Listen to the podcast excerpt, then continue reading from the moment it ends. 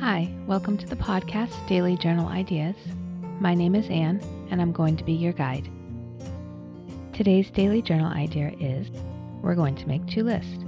The first list is make a list of all the things that make you happy. The second list is make a list of all the things that you do every day.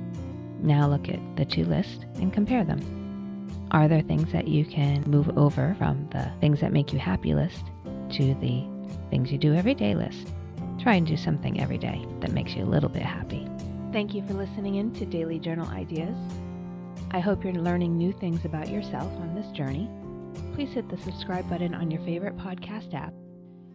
And don't forget to leave a review on the iTunes website. I also have a website, dailyjournalideas.com, and I'll have a private Facebook group where we can give each other love and support and share our entries if we wish.